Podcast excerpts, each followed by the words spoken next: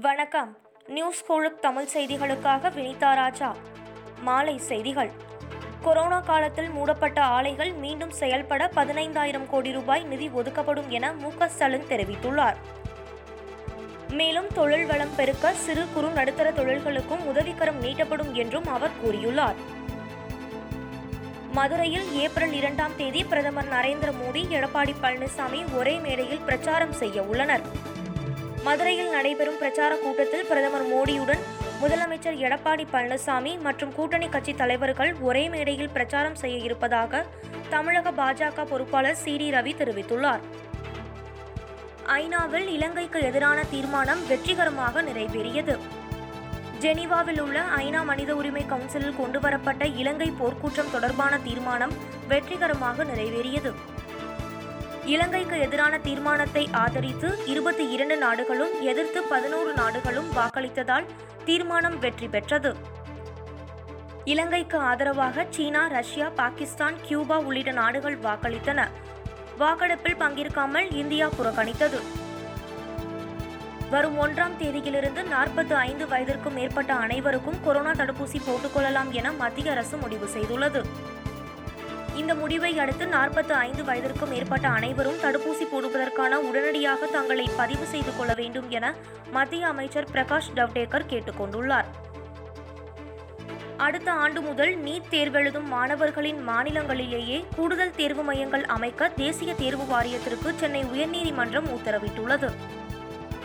தேர்தல் பிரச்சாரங்களில் அமைச்சர்கள் தங்கள் அதிகாரத்தை பயன்படுத்துவதை தடுக்கும் வகையில் கடுமையான விதிகளை வகுக்க வேண்டும் என தேர்தல் ஆணையத்துக்கு சென்னை உயர்நீதிமன்றம் உத்தரவிட்டுள்ளது.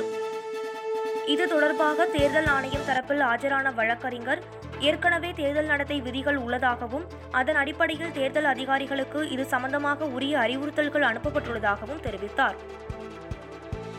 சென்னை கோவை போன்ற பகுதிகளில் கொரோனா பரிசோதனைகளை மேலும் அதிகரிக்க திட்டமிட்டுள்ளதாக சுகாதாரத்துறை செயலாளர் ராதாகிருஷ்ணன் தெரிவித்துள்ளார். செய்தியாளர்களிடம் பேசிய அவர் தேவையிருந்தால் கொரோனா தடுப்பூசி மையங்களை அதிகரிக்க மாவட்ட ஆட்சியர் மற்றும் ஆணையருக்கு அறிவுறுத்தப்பட்டுள்ளதாக கூறினார். நாட்டில் கொரோனாவின் இரண்டாவது அலை வீச தொடங்கியுள்ள நிலையில் பெருந்தொற்று தடுப்பு வழிமுறைகளை மத்திய அரசு வெளியிட்டுள்ளது.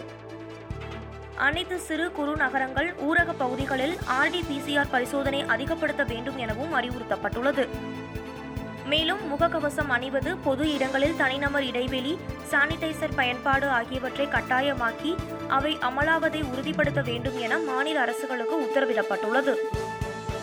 இந்திய முப்படைகளில் ஒரு லட்சத்து ஏழாயிரம் பணியிடங்கள் காலியாக உள்ளதாக மத்திய அரசு தெரிவித்துள்ளது. இதில் எழுபத்து ஒன்பதாயிரத்து முன்னூற்று நாற்பத்து ஒன்பது இளநிலை அதிகாரிகள் பணியிடங்களும் ஆறாயிரத்து தொள்ளாயிரத்து எழுபத்து ஐந்து அதிகாரிகள் பணியிடங்களும் நிரப்பப்பட வேண்டும் என்றும் கடற்படையில் பனிரெண்டாயிரத்து முன்னூற்று பதினேழு பணியிடங்கள் காலியாக உள்ளதாகவும் பாதுகாப்புத்துறை இணையமைச்சர் ஸ்ரீபாத் நாயக் தெரிவித்தார். தமிழகத்தின் தென் மாவட்டங்களில் அடுத்த ஐந்து நாட்களுக்கு மழைக்கு வாய்ப்புள்ளதாக சென்னை வானிலை ஆய்வு மையம் தெரிவித்துள்ளது. கேரளா மற்றும் அதனை ஒட்டிய மேற்கு தொடர்ச்சி மலையை ஒட்டிய பகுதிகளில் ஒரு கிலோமீட்டர் உயரம் வரை நிலவும் காற்றின் சுழற்சி காரணமாக வருகிற இருபத்தி ஏழாம் தேதி வரை கன்னியாகுமரி திருநெல்வேலி தூத்துக்குடி தென்காசி மாவட்டங்களில் ஓரிரு இடங்களில் லேசான மழை பெய்யக்கூடும் என்றும் தெரிவிக்கப்பட்டுள்ளது. இத்துடன் இந்த செய்தி தொகுப்பு நிறைவடைந்தது. நன்றி வணக்கம்.